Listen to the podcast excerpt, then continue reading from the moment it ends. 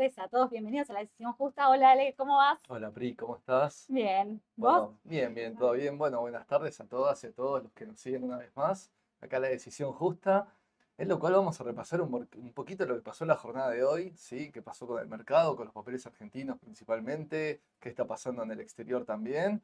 Y después vamos a estar viendo el análisis fundamental, los números, el negocio y un poquito intentar buscar algún valor objetivo de Walmart, si les interesa este papel, si lo siguen, bueno, quédense ahí porque vamos a estar hablando de Walmart.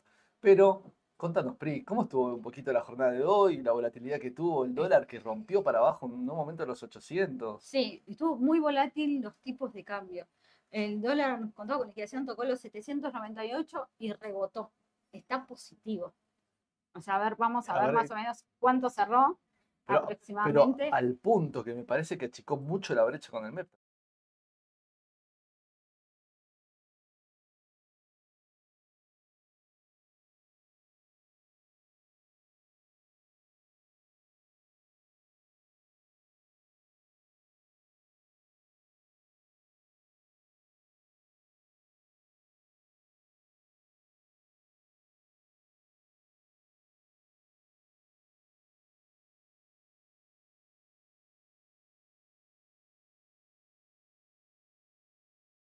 Bueno, acá estamos. problemita técnico y ya volvimos.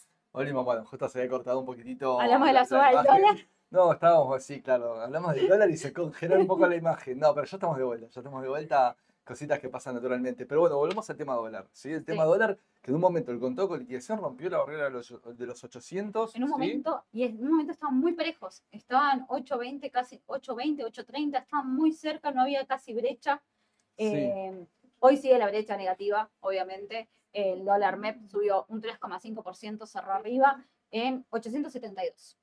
Mientras que el contado con liquidación cotiza en los 839,50, un 2,4. Es decir, ok, es decir, la brecha que se achicó en un momento, estas disrupciones momentáneas del mercado, volvió a crecer, está casi igual, te diría. Sí. Hoy el MEP estuvo en bastantes momentos del día cerca de los 8.20, cuando estaba por los 800 el contado con liquidación.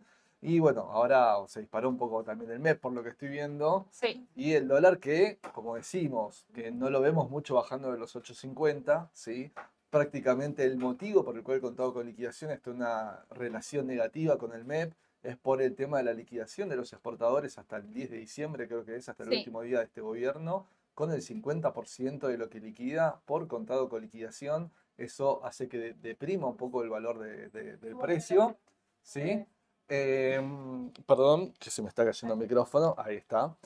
Em, y ahí está. Y el tema, eh, obviamente, de, eh, de que pareciera que estuviera encontrando un piso. ¿sí? sí, parece que encontró al fin el piso el contado con liquidación y empezó a rebotar después de tantas ruedas bajistas. Sí. Sí, eh, pero bueno, eh, tiene que ver con esto, con la liquidación de los exportadores principalmente. Así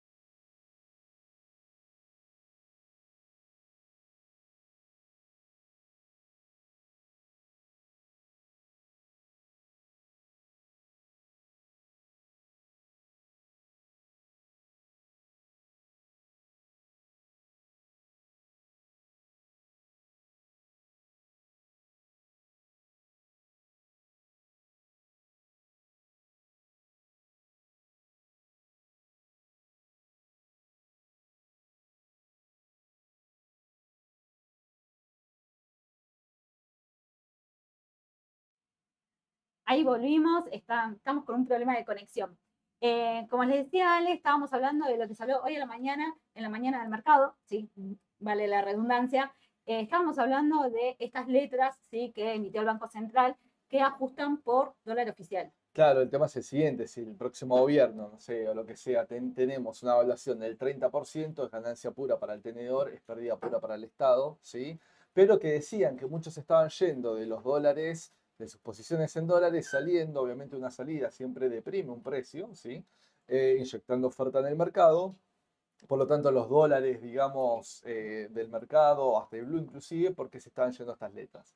Sí, Hoy supuestamente Sole comentó, de, obviamente no tenemos el volumen exacto porque esto es una operatoria, digamos, también entre eh, el central, digamos, y bancos que son los que pueden comprar, Claro. o, o exportadores, o no, o, importadores. eh, Exactamente, y algunos importadores eh, puntuales, ¿sí? Encima no todos, pero digo, eh, pero aparentemente no viene por ahí la mano, sino que sí viene, y reiteramos, por el tema de la liquidación de los exportadores. Sí. Igual, también pensando en voz alta, Pri, viste que el- el- el- la decisión justa el jueves pasado estábamos repasando un poco ¿no? el tema de, de- de las políticas de Milei o los posibles escenarios. Siempre decimos posibles porque no sabemos qué, qué puede llegar a ser y qué quiere hacer, ¿no? Exacto. Y también, obviamente, está ahí de alguna manera formando una coalición y eso hace a veces un poco mitigar algunas cosas.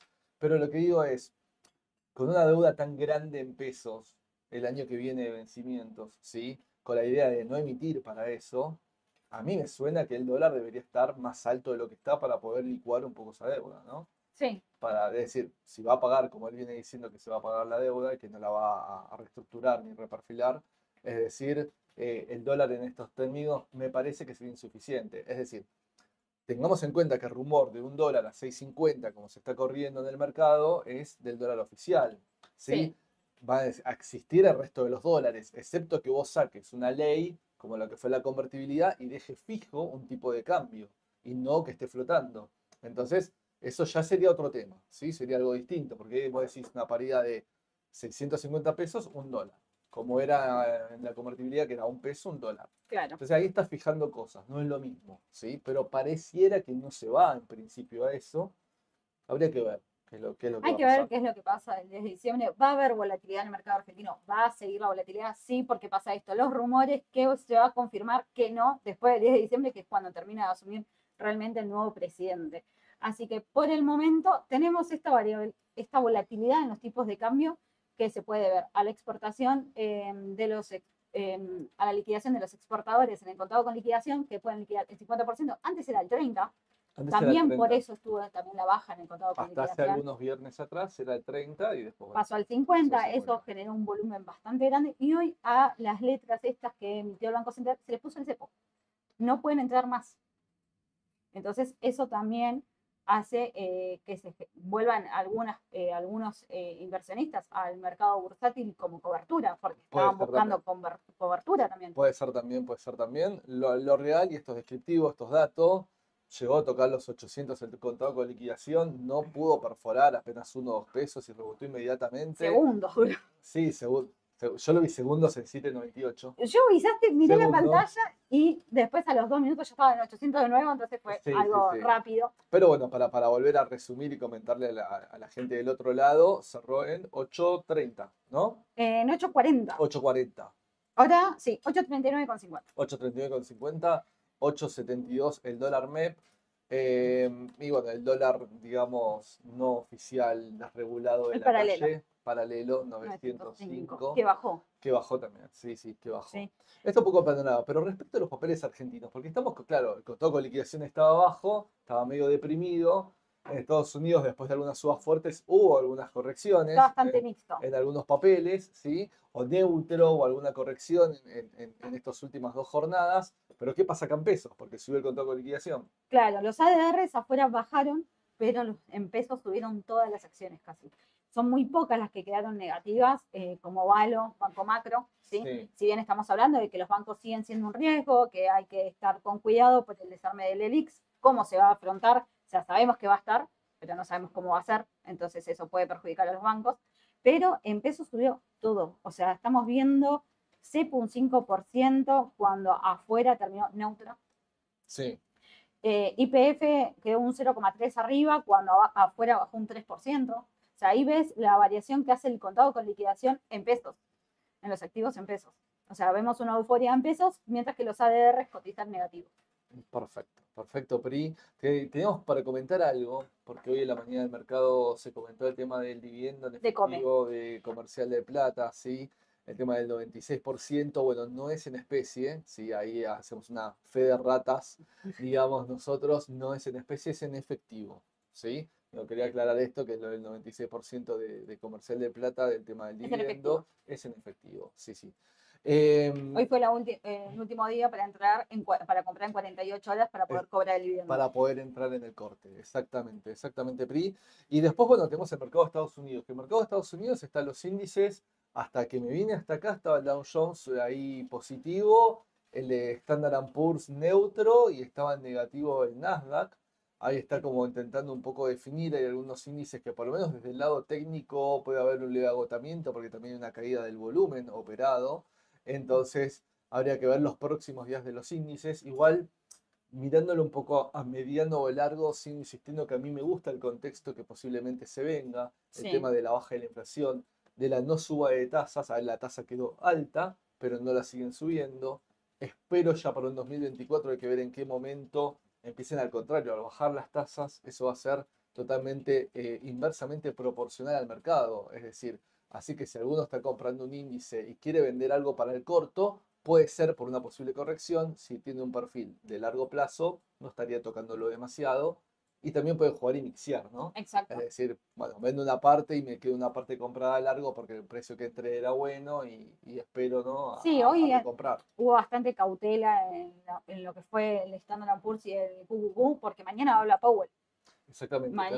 mañana está el discurso de Powell, eh, que es donde se espera ver qué anuncios hace sobre cómo va a continuar la economía de Estados Unidos, cómo va a seguir la política monetaria directamente, si, como dice Ale, si va a dar indicios de que la tasa se mantiene, eh, que creo que mañana la define. No, el Sí, 13, el no, no, no, 13, no. el 13 La define la de la tasa. del 13 mañana nos puede dar algún tipo de indicios, digamos, sí. ¿no? Eh, las Sí. últimas veces no embarró tanto la cancha. Lo que tiene es eso, que el discurso es, no, no subo la tasa, pero miren que, entonces ahí es cuando el mercado eh, reacciona. Se Yo creo el que duro, ya lo están conociendo, ya le están sacando, digamos, es un poco duro a veces, realmente a veces habla, antes era peor, ¿no? Cada vez que hablaba era un mercado que se daba vuelta inmediatamente, y las últimas veces tenemos una de cal y una de arena. Vamos a esperar a mañana, porque si el mercado capaz está muy expectante a lo que, a lo que mañana pueda llegar a decir. Claro, exacto. Por eso hoy se mueve con cautela, estuvo bastante mixto, por lo menos yo la lista de seguimiento que tengo de papeles de afuera y los índices, estuve, eh, todo lo que son ETFs de sectores, estuvieron mixtos durante la jornada. Eh, así que eso se puede reflejar en una cautela antes de lo que pueda llegar a decir Powell y mañana va a haber una reacción seguramente del mercado. Sí, sí, seguramente. A veces los viernes son como medio optimistas en el Sí. mercado, ¿no? La gente Siempre está con, con otra mentalidad. Fin de Eh, semana. Sí, sí, como el tema ese de Cure que habla el viernes. Bueno, Claro. que, que es el mejor día. Pero siempre sí, son bastante positivos generalmente. A veces digo generalmente el tema de los viernes en el mercado, eh, pero bueno, con una palabra de Power eso puede ser un poco que tenga un impacto ahí, ahí en los números. Pero Sí. si querés, Pri, vamos a pasar un poco al, al análisis fundamental de hoy. Sí, hablando de. Estados Unidos, Y vamos a hablar de un gigante, de un gigante, vamos a hablar de la cadena, digamos, de supermercados más grande de Estados Unidos, ¿sí? Que está reviendo desde hace unos años su estrategia mundial y ahora lo vamos a ver, pero vamos a estar hablando de Walmart. Y justo para la voy a Navidad. dejar a Priscila al principio para que nos cuente un poco, para meternos en clima y conocer a la empresa. Siempre está bueno conocer a la empresa, ¿no? Porque muchas veces cuando uno conoce a la compañía y su historia, es también lo, lo- esto de la misión y los valores y digamos, y la visión de la compañía, lo cual está muy bueno para poder entenderla a futuro. Así que te dejo todo tuyo para arrancar con Walmart. Bueno, Walmart fue fundada por Sam Walton el 2 de julio de 1962. ¿sí? Sí. La empresa fue incorporada como Walmart Mart Store en 31 de octubre de 1969 y en el 70 abrió su oficina principal y primer centro de distribución en Arkansas. ¿sí? Tuvo 38, 30, eh, 38 tiendas de operación y 1.500 empleados.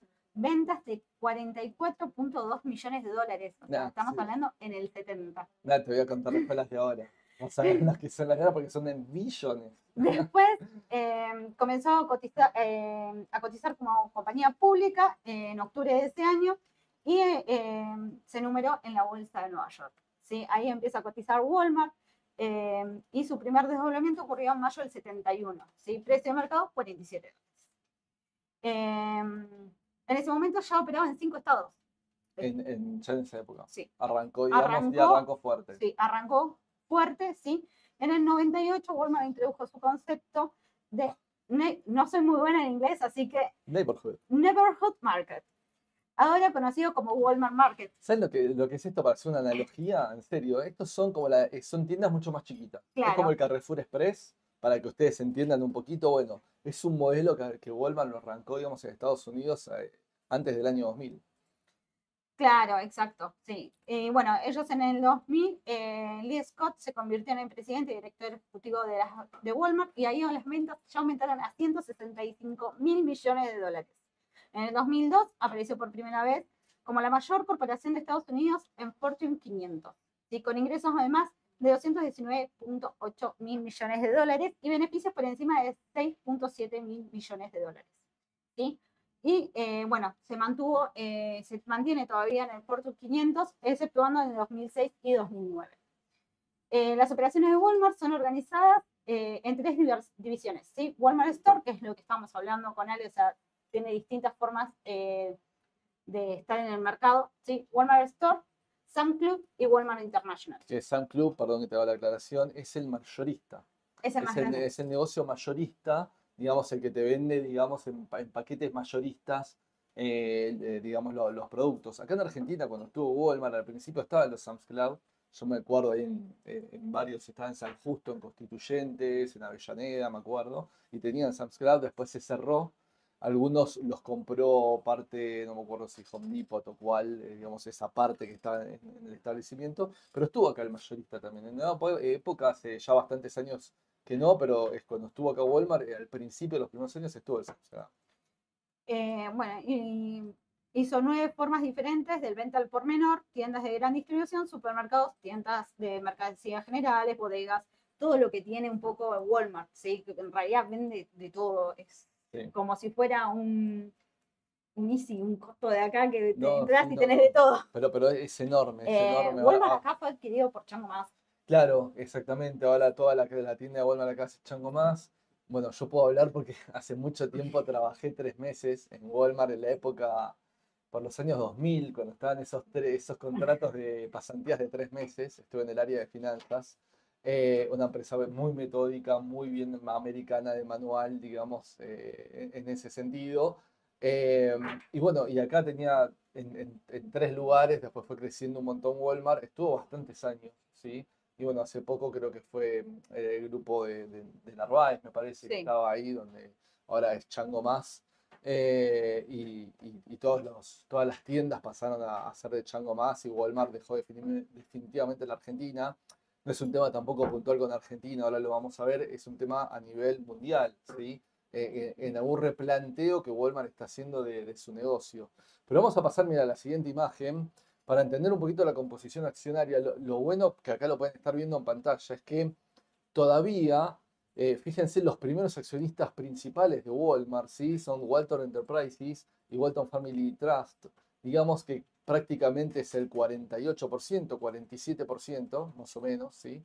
Em, en lo cual todavía la familia es la dueña mayoritaria todavía de, de la empresa. Estos eh, está conformado, Sam Walton falleció, estos son los hijos, también ya hay nietos, digamos, que tienen parte de las tendencias dentro de estas empresas, ¿sí? Entonces todavía la familia está involucrada en el negocio directamente, directamente como lo estás viendo. Y el resto son, mm, obviamente, las grandes manos, las inversiones institucionales. En Estados Unidos se usa mucho que a través de las acciones flotantes adquieran gran cantidad de volumen de acciones, los fondos de afuera. Tenemos, bueno, fondos muy conocidos, ¿sí? Vanguard Group, recontra conocido, BlackRock, eh, Morgan Stanley, bueno, hay varios fondos ahí conocidos con porcentajes mucho más chicos, Sí. pero que están presentes en, una, en la compañía para mí más grande, y ahora lo vamos a ver, de, de tiendas de Estados Unidos, en lo que es cadena de supermercados. Y un poco para entender, porque están del otro lado, a veces si compran Walmart, venden Walmart, entran, no sales, pero a- algunos de perfil de largo plazo, siempre digo lo mismo, el análisis fundamental en alguien a largo plazo es justamente eh, básico tenerlo siempre en cuenta y en mente para entender un poco el negocio de lo que están adquiriendo, ¿no? Y Claro, entender un poco, compran, venden, pero no saben quién es Walmart, si es, es más grande, es más chico que Costco, que, bueno, claro. Walmart estamos viendo que es, este gráfico lo demuestra, ¿sí? Esto lo saqué de Access.com, que es un- una página de internet, este dato es de cierre del 2022. Fíjate si sumo lo que es Sam's Club y Walmart, que es lo mismo, estamos en un 29%, casi un 30% en realidad de market share o porcentaje de participación del mercado de Estados Unidos. Y recién Costco, fíjate la diferencia atrás que Sí. tiene. Es decir, no solo es la más grande del mercado, es por robo, por afano, Walmart es la cadena más importante en Estados Unidos, ¿sí? En lo que es, eh, en lo que es la parte de tiendas. Ahí tienen en pantalla en imagen un poco para entender la dimensión de la compañía que están invirtiendo, o no desean invertir ustedes, pero digo, para describirle un poquito el tamaño de empresa en la cual estamos eh, enfrente, ¿no? Y esto, que no es menor, porque Walmart no empezó hace tanto tiempo con la comercialización por e-commerce, digamos, por plataforma. Claro, Tendrá, no, no sé, 10 Online. años, digamos, exactamente. Pero fíjate, la atención, obviamente, Amazon sigue siendo el gigante en lo que es la venta, en, en esta exposición de mercado, ¿sí? Y este dato es de mediados del 23, está un poquito más actualizado. Fíjate lo que es Amazon, obviamente, que es enorme, que es el, el amo, digamos, de lo que es el e-commerce, eh, lo que sería o retail, como se le dice, pero por venta electrónica. Pero Walmart ya se, se posicionó segundo. Mirá la claro. importancia de esto, esto es muy importante, porque está superando a Apple, a eBay, eh, digando, eh, Ya y, y al resto que de la competencia, sí. ¿no? Kroger, que es competencia, Target, que es competencia, Home Depot, aunque es mucho más de hogar, Home Depot. eh, pero fíjate cómo se puso segunda en lo que es Estados Unidos, ¿no? Atrás de, atrás de Amazon en poco tiempo de vida en lo que es el e-commerce. Esto es un, un dato también importante, porque esto es boca de salidas, boca de venta, es boca de comercialización y es posible futuro crecimiento también a futuro, porque uno cuando invierte, invierte a futuro, estas cosas las tienen que saber como, como para darse cuenta. Esto lo saqué de Estatista, sí, ahí está la fuente citada abajo. Em, y un poquito el, el mix de ventas, ahí, Pri. Esto que estuvimos hablando. Claro, para entender, digo, siempre digo lo mismo, entendamos los negocios en los cuales nos queremos involucrar a muy largo plazo, y esto es clave, porque acá estoy mostrando que Walmart Estados Unidos representa el 70, casi el 70% de las ventas de Walmart, y esto no es menor, porque cualquier cosa que hablemos en la mañana del mercado, en las noticias, en las noticias que leemos, en lo que diga Powell o no sobre la economía y el mercado de Estados Unidos, si el, si el mix de ventas de Estados Unidos fuera un 10%, no me pega y no me afecta y no le doy bolilla. Pero no, es el 70%. Por lo cual, ahí sí tengo que saber estar atento ante las noticias respecto a la macro, a la política económica y monetaria de Estados Unidos, obviamente, que le puede impactar a este tipo de empresas. Sam's Club, que lo tiene como una división en separado, digamos, en, en su balance, casi el 14% del negocio mayorista. Sí. Y Walmart Internacional 16.7, hago una aclaración, se fue achicando en el mix, ¿sí? Voy a abrir ahora lo que es Walmart Internacional como para entenderlo. De Walmart Internacional, digo, de este 16.7, solo el 16.7, de ese monto, el 40% es México y América Central, ¿sí? Lo cual es importante, fíjense, Bacán. la principal región casi inmediata a Estados Unidos es México, en esa parte, y lo sigue Canadá. Es decir, estoy al norte y al sur, pero me focalizo en esa zona y en, esas, en, en- en esa parte. Y después tengo China, porque Sí. está en China presente, y otros lugares del resto del mundo. ¿Por qué claro acá, eh, digamos, eh, Inglaterra o Reino Unido con 0%? Es decir, 0%, ¿para qué lo pones en gráfico? No lo pongo porque estuvo Reino Unido y vendió el negocio de Reino Unido. Así como pasó con Argentina, que se fue de Argentina a Walmart después de tantos años, también se fue de Reino Unido y esto es parte de una estrategia mundial que está teniendo eh, Walmart y una visión futura de posiblemente en ciertos lugares vender los activos y focalizarse más en lo que es América del Norte, podríamos decir, Claro. ¿no? Obviamente más Estados Unidos, pero el resto de América del Norte. Y si te parece, Pri, vamos un poquito a los números. Vamos a los números. Sí, estos números que tengo adelante mío son de nueve meses. Eh, um, nueve meses del 2023 contra 2022. Voy a hacer una aclaración porque Walmart tiene un corte raro. Walmart corta, digamos, eh, el ejercicio económico en enero. Sí, como Todos cortan en junio, en diciembre, bueno, Walmart corta en enero. Bien, ¿Sí? hace 13 meses. Eh, exactamente. Entonces, eh, cuando vamos a ver los números, digamos, por eso está, no está septiembre, está octubre. Porque, Claro. digamos, en nueve meses cierra en octubre, el próximo trimestre cierra el 31 de enero, claro. que coincide con el cuarto trimestre, que serían los 12 meses, ¿sí? Pero Walmart cierra el 31, digamos, de enero. ¿Qué podemos ver en estos nueve meses, que ya es bastante representativo del año, con una aclaración que ya voy a hacer? Es que las ventas aumentaron. Esta tasa de crecimiento de ventas que tiene Walmart es bastante, digamos, eh, cíclica y se mantiene bastante aún en este efecto cuasi recesivo, podríamos decir, que está Estados Unidos respecto a lo que es el consumo, ¿sí? Eh, una aclaración que está muy piola, que no lo, no lo llegué a desmenuzar acá para compartir con ustedes, pero Walmart te analiza el efecto incremento de ventas con combustible que sin combustible. Eso vos lo vas a ver con fuel y no fuel, digamos, en el balance en inglés cuando lo lees, porque justamente te quiere mostrar el efecto justamente inflacionario que se traslada a precios. ¿sí? Eso está genial, porque la, la realidad eso te marca ver un poco ese efecto que tuvo la economía de Estados Unidos. Igual en esta última medición, eh, digamos, estuvo un poquito más alta porque los precios, recordemos que hasta no hace tanto de el- mucho el del petróleo habían subido bastante, ¿sí? Eh, ahora es como que está aflojando el precio del barril, pero es un negocio el de Walmart, como cualquier cadena de supermercados, que los márgenes no son muy amplios. Fíjate que el costo directo ya del producto que estoy vendiendo hace que el margen me caiga al 24 o 25%. Y si Sí. sumo todos los gastos de estructuras, los márgenes operativos directo del negocio es un 3 o un 4%. ¿Pero por qué? Porque es reventa, ¿sí? Porque ellos compran mercadería y revenden venden. mercadería, los márgenes son chicos.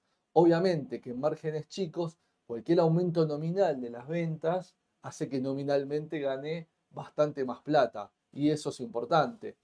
Un punto que yo pueda mejorar en un negocio como el de Walmart es importante porque del 5 o del 6%, con un aumento de ventas, estoy ganando 5 mil millones más de dólares. ¿sí? Fíjate que en nueve meses vendió 474.7 bi- billones. ¿sí? Estos son miles de millones.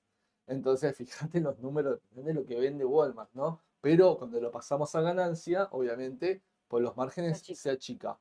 Pero igualmente, si estoy viendo un punto más, fíjate, ¿no? En ganancia bruta, en ganancia operativa, en. EBITDA y el resultado final. Fíjate, en el resultado final lo duplica con ese punto de diferencia ante el aumento de las ventas. Sí. Entonces es importante siempre, muy finito, el análisis de rentabilidad que, que tiene Walmart eh, como negocio. Y en la parte patrimonial, ¿qué podemos decir de Walmart? Bueno, que es una empresa que entre cierre de balance y a hoy ha crecido en activos, ¿sí?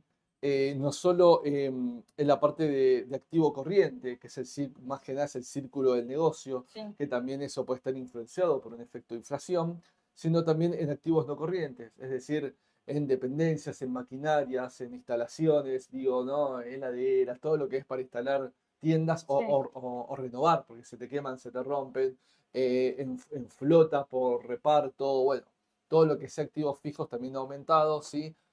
A raíz del aumento del activo hay aumentos de pasivos también en ese sentido, pero también hay aumento del capital propio, es decir, el, el patrimonio neto, el capital propio de la empresa, de la empresa pasa de 83 mil millones a 85.500, 83.700, ¿sí? Sí. Hablando del análisis de la deuda, es grande, es pesada, sí, es bastante pesada. Fíjate que son 69.739 millones de dólares financiando, eh, digamos, eh, como es eh, todo el los activos. Si yo hago la relación de pasivo y activo y patrimonio neto, casi los pasivos, la deuda, es el doble que el patrimonio neto, ¿no? Claro. 85, 583 contra 173, 591. Apalancado en corto plazo, en largo plazo. Y eso sí, hey, el endeudamiento está como un poco alto. Bueno, a veces es normal en estas empresas porque tienen endeudamiento por sus activos fijos y tienen endeudamiento natural por su círculo de negocio. Claro. Convengamos que a veces esto se traduce en liquidez, ¿sí? Muy rápidamente, los plazos a proveedores son un poco más largos que lo que cobran, porque cobran en efectivo, aún pagando con tarjeta las 24 Claro. 48 horas, vos ya estás cobrando. Y al proveedor, no sé, a ver, se le paga, se le paga mucho más corto que en Argentina, mucho más corto, pero no se le paga inmediatamente tampoco. Es sí, decir, es el entonces, circuito. claro, entonces vos cobras mucho más rápido financieramente lo que estás pagando a tus proveedores, por eso entonces el proveedor te va a quedar también inflado en tu pasivo. No sé si se entiende, digo, ¿sí? Por un tema de, de- de- del ciclo operativo del negocio. Eh, pero fíjate el detalle que estoy poniendo, la deuda corriente son 14.910 millones, pero ya lo que tiene en caja son 12.154. Claro. ¿Qué quiero nada. decir con este análisis con esto? Es que con la caja que tiene prácticamente está cubriendo toda la deuda financiera de, de vencimiento de corto plazo. Esto es lo que me marca como, un punto de tranquilidad de Walmart de decir, no hay un riesgo por más que esté endeudada De y apalancada, exactamente, de insolvencia, que no pueda afrontar sus pagos o que haya un riesgo de quiebra o de caída, como hace mucho tiempo atrás pasó con Kmart, ¿sí? que era Mm. una cadena que, que sí ha tenido problemas y quiebras presentadas en el pasado. Em, respecto a esto, ¿qué análisis más podemos hacer? La deuda comercial la pongo para que vea la significatividad justamente que tiene, porque es casi igual que la deuda financiera, lo Sí. cual es correcto, pero una deuda comercial de 61 contra un activo corriente de 88, y dentro del activo corriente tengo mercadería, créditos y 12 mil millones en caja, Sí. lo cual veo una proporción bastante armo- armoniosa. No hay nada que me llame la atención de la parte patrimonial de, de Walmart, ¿sí? ¿Cómo lo estás viendo hasta ahora estos números? ¿Te están gustando? A mí me gusta, a mí es una empresa Sí. que me gusta más en esta temporada. La temporada de compras navideñas es una muy buena temporada para lo que es consumo. Bueno, me diste pie para hablar de algo, porque nos está faltando el cuarto trimestre de Walmart y es el más importante de Walmart, ¿sí? ¿Por qué? Porque tenemos Cyber Monday, Black Friday, Día de Acción de Gracias y Navidad. Porque allá de Acción de Gracias se moviliza, ¿no? Cenas, un montón de cuestiones. Es, exactamente, hay que ir a comprar a la tienda. No el pavo, porque creo que el pavo no, no sé si lo vende Walmart, pero digo, pero todo el resto de las cosas. Eh, entonces, son cuatro fechas muy importantes que están en el último cuatrimestre de Walmart. Y es clave porque mueve muchísimo la aguja en, en el anual. Yo acá te- les puse la foto de nueve meses, en la- mueve mucho la aguja en el anual. Entonces, ¿qué puede ahí esperar ustedes del otro lado sobre el precio de Walmart? Va a ser muy sensible al cuarto, al último trimestre. Si ese último trimestre es mejor que las perspectivas del mercado, ¿sí? Que ahora después chequeame a ver qué es lo que espera el mercado de Walmart eh, para el último trimestre. Y es mejor que el trimestre anterior, el, mi- el mismo trimestre de Navidad, digamos, este último trimestre del año pasado, ¿sí? Entonces podemos decir que Walmart, podemos quedarnos tranquilos que podría estar subiendo y rebotando en ese sentido, pero digo, ahora después vamos a ver qué, qué es lo que se espera de ganancia por acción, etcétera. Faltan todavía ochenta y pico de días para, el- para el balance de Walmart, Sí, obviamente. presenta recién el 20 de febrero. Claro, exactamente, el 20 de febrero, bastante bien, porque cierra el 31 de enero, bastante rápido, ahí en ese sentido, sí. pero ahí vamos a estar sabiendo el efecto del último eh, trimestre de Walmart, que puede estar afectado o no por esta cuestión de eh, cambio de cultura, de hábito en el consumo que hay en Estados Unidos, producto de, no quiero decir recesión, pero sí Es producto de, de una economía más planchada, ¿no? Congelada, enfriada, Sí. eh, desde ese punto de vista. Entonces, a veces se escapa de eso en estos momentos puntuales. Vamos a ver qué, qué es lo que pasa con Walmart en este último eh, balance trimestral. El 7 de diciembre hace corte de cupón. El 7, ah, por el tema del pago de, de dividendos. Sí, Paga dividendos en enero, el 2 de enero, pero el corte lo hace ahora el 7. ok, buen dato. Ahora vamos a hablar del dividendo de Walmart, ¿sí? Y acá un poco el tema del flujo de fondos de los nueve meses. Que quiero, eh, esto es algo que voy incorporando. A veces voy a a incorporar algunas herramientas más, ¿sí? El tema de cómo llegamos al free cash flow, el flujo libre que es tan importante. Eh, generalmente los free, cash flow son bastante más grandes, pero porque hay mucho de, flujo libre en el último balance, ¿sí? Ahí tenemos, partimos del, flujo de resultados. Em, después el tema del movimiento de operativo, de activos y pasivos de corto plazo, todo lo que es la parte de conceptos de cuentas operativas, del, ciclo de negocio de la empresa, bueno, genera ahí un leve negativo. Las actividades de inversión, fíjate, 15.300 en inversiones que está haciendo. Esto para ir viendo cómo va desglosando la caja el ingreso con lo que gasto, ¿no? Eh, lleva un flujo libre de 3.640 millones, ¿sí? Pero aumenté con 3.600 más, con un aumento de, de créditos. Esto Claro. puede estar asociado a lo que vimos de aumentos de activos de largo plazo y financiación, Yo ahí cuando vi el balance vi mucho de leasing también, ¿sí? Esto posiblemente va a ser maquinarias o, flota de camiones, etcétera, de, digamos, de, de, Walmart para repartos, etcétera. Pago dividendos, 4.800, si hago esa cuenta, hay algunas cositas para ajustar más o menos hasta llegar al final, no es exacto este número, pero más o menos da variaciones de caja positivo de 3.454 millones, lo cual está bueno, está bueno el flujo libre, está bueno la variación de caja positiva respecto a el mismo periodo del año anterior, ¿sí? Importantísimo el cash flow. El cash flow nos permite, a su vez, proyectar a futuro y a una tasa de descuento poder ver eh, un valor objetivo de mercado, que ahora vamos a repasar algún valor, al final de todo esto vamos a tirar algún valor desde lo fundamental. Y acá el tema de la ganancia por acción. La ganancia por acción, un dato muy importante, ahí PRI, en lo cual esto que están viendo en pantalla lo pueden ver en nuestra página de rada.com. De hecho, PRI se encarga de actualizar estos datos, ¿sí? Es decir, en rada.com ustedes no tenemos de todas las compañías, pero sí de muchas importantes, representativas. Ponen el nombre de la empresa. Cuando le dan enter, digo, de las del exterior, van a encontrar esta información, digamos, de los últimos años de lo que fue resultado por acción por cada trimestre. Y tenemos generalmente tres, cuatro trimestres proyectados en función de lo que dicen los analistas. En este caso, bueno, ven lo que decía recién, arranca con el cuarto trimestre, como ven acá, ¿sí? Porque en enero tengo el cuarto. En realidad debería ser el uno, pero como cierra en enero, tengo el cuarto. Entonces esto se me tergiversa un poquito en este número total de acá.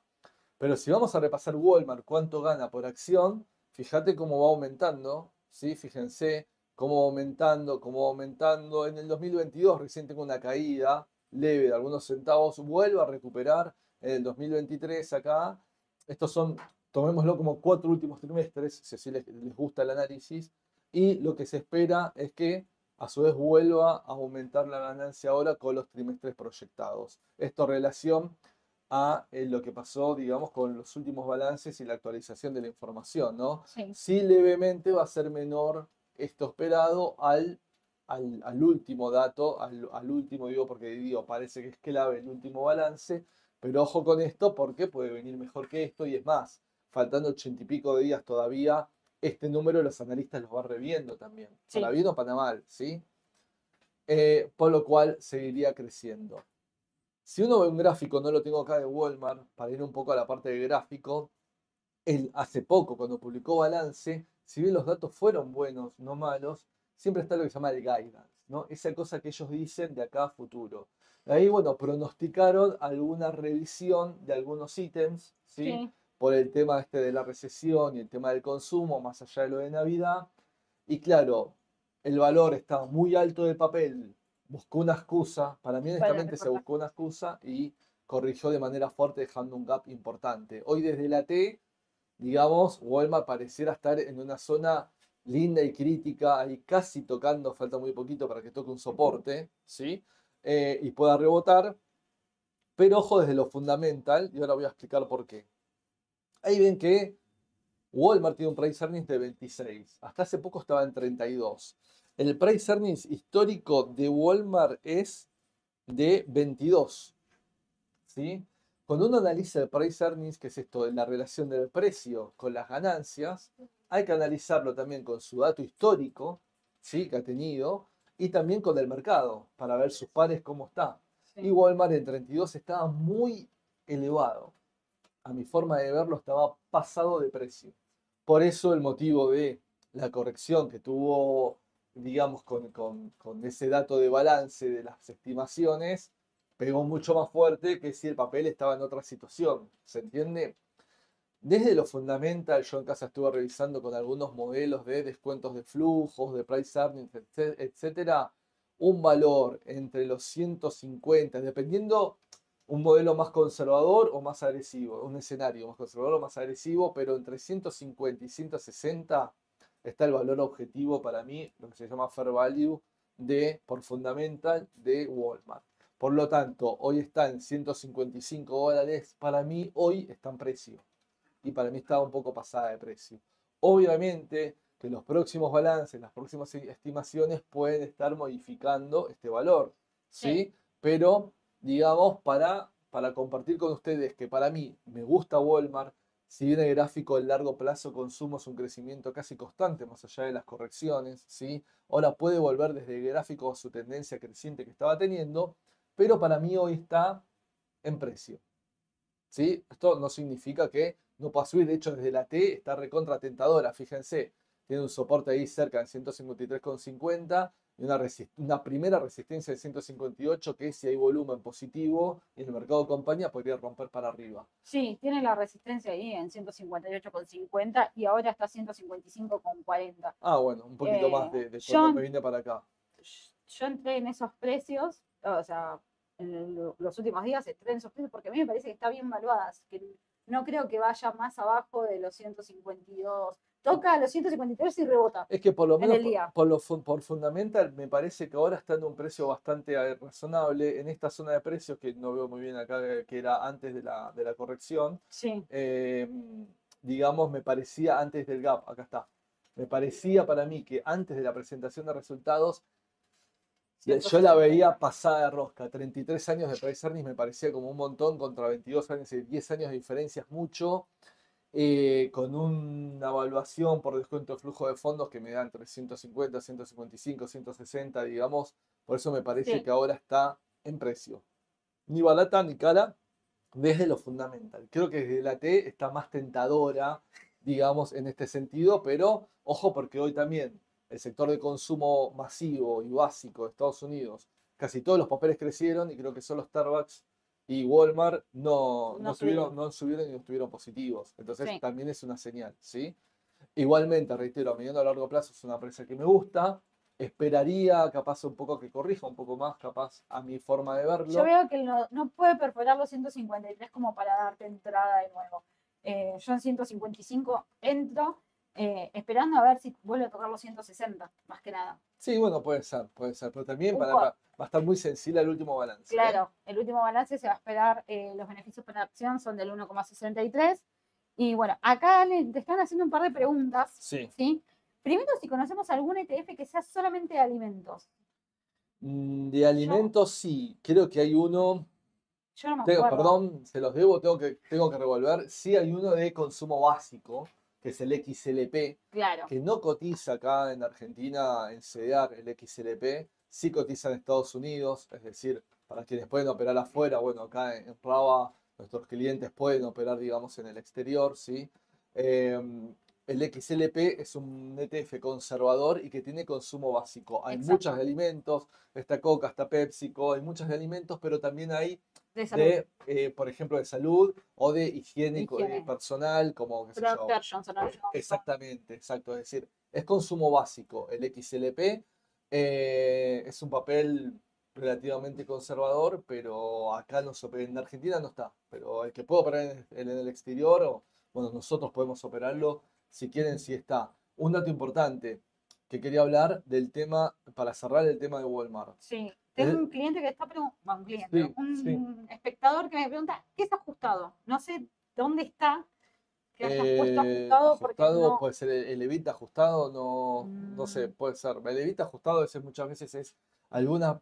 El evita, si es el evita, es un concepto de intentar generar del estado de resultados un, un valor asimilable a algo más financiero. Entonces, dependiendo del negocio puntual, voy restando, sumando algunas partidas de lo que es el EBITDA tradicional, que es al resultado final restarle amortizaciones, intereses y depreciaciones. ¿sí? Se le suma algún ítem más, por eso se lo llama ajustado. Si es eso, si es el tema del EBITDA ajustado, eh, eh, es eso. No, y lo que quería aclarar es el tema del dividendo. Walmart no es muy tentadora del dividendo, digamos. Quiero aclarar esto. Si bien paga dividendos, ¿sí? el que la tiene va a tener un dividendo, va a tener un extra, no tiene un rendimiento del dividendo muy significativo como para que a mí me llame la atención. Ahora es más grande, este valor de 1,5 estaba en 0,8, 0,9, como bajó la acción, obviamente creció, creció digamos, e-, este, este tema, pero digo, eh, no me... No es un dividendo que llame la atención como no, exactamente. una petrolera. Y otro tema, dos temas más que quiero aclarar, el beta, que el beta es la volatilidad que te marca, digamos, el papel, el beta es bajo, es decir, ¿Qué significa 0,53 para que lo tengan en cuenta? Cuando el mercado se mueve el 1%, sí. Walmart se mueve el 0,5%. ¿En positivo o en negativo? Negativo. Cuando hablo del mercado, generalmente de referencia es el S&P 500, ¿sí? Para que lo tengan en cuenta. Es decir, cuando el S&P 500 se mueve un 1%, el movimiento de Walmart, esto es un promedio, ¿eh? es un promedio, no es un día puntual ni especial, se mueve 0,5. Esto No siempre... es algo tampoco tan lineal, o sea, si bien claro. está sacado estadísticamente, pero no es algo que va a pasar. No, no. el uno, pero no me. No, no, es un No promedio, que es un promedio de, de- una ventana de tiempo, no me acuerdo muy bien ahora, pero es una ventana de tiempo, ¿sí? Esto, esto te marca que los betas menores de 1 tienden a ser menos volátiles o más conservadores y superiores a 1 tienden que ser más volátiles eh, o superiores a 1. Y un punto importante es el tema que hablábamos antes de las ganancias acá, digamos, por trimestre. No solo van aumentando porque Walmart de alguna manera fue aumentando sus ganancias, sino porque esto es importante. Walmart tiene una política de recompra de acciones. Creo que en los últimos 10 años, tomo, sí, en los últimos 10 años, creo que eh, ya recompró casi el 17% de las acciones. Claro, Y eso es importante para los tenedores, porque eso va a hacer que la ganancia por acción sea más sólida.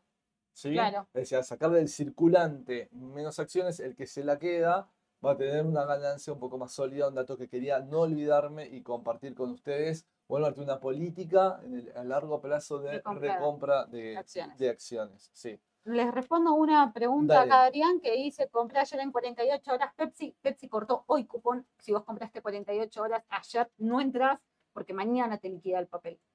Sí, entonces eh, ya cortó hoy directamente. Ok, sí, sí, eso es verdad, hay que tener en cuenta el tema de los cortes, pero bueno, PepsiCo es un papel. Pero yo, es un A- a papel mí que me gusta, yo ¿eh? mantendría, no lo vendería. No, no, y no aparte me- le sacó un poquito más de ventaja a Coca en los últimos tiempos para, para elegir entre una u Sí. otra. Me tienta mucho, me está gustando mucho PepsiCo como para, para tenerla en cuenta en la cartera. Siempre hablamos mucho de Coca, Coca, Coca, pero eh, como todo se va acomodando, sí. PepsiCo me, me- me gusta en ese sentido. Nos, nosotros ya nos vamos cerrando, así que gracias a todos por conectarse. Vamos, Los- vamos a estar en radio. Vamos Vamos a compartir eso con la gente del otro lado, que a partir del miércoles 11 vamos a estar con PRI radio. ¿sí? Sí. Puedo compartir el dato, ¿no? Ya, Después, sí, puedo compartir. Sí. El lunes 11, a No, partir de la semana lunes. del lunes 11, Claro. vamos a empezar a salir Nosotros los con PRI vamos a estar con los miércoles. Los miércoles vamos a estar en el formato radio de la mañana del mercado. El, mar- el lunes ya van a estar las chicas en la Paso limpio. radio Vamos a estar con la mañana del mercado todos los días. todos los días. Si nos te estaban pidiendo esto, vamos a estar todos los días. Martes y jueves con formato YouTube acá en vivo. Lunes, miércoles y viernes con este formato radio. Vamos a seguir hablando de fundamentals, de números. No les voy a compartir una pantallita, pero ahí tengan un papel con el mate al lado y vayan tomando nota, digamos, de, alguna, de algunos conceptos y con las noticias de la mañana, que es lo que más les gusta y les interesa para poder arrancar su día bursátil. Así que bueno, los esperamos que se sigan conectando. Y bueno, hasta la semana que Hasta viene. la semana que viene. Chau, chau.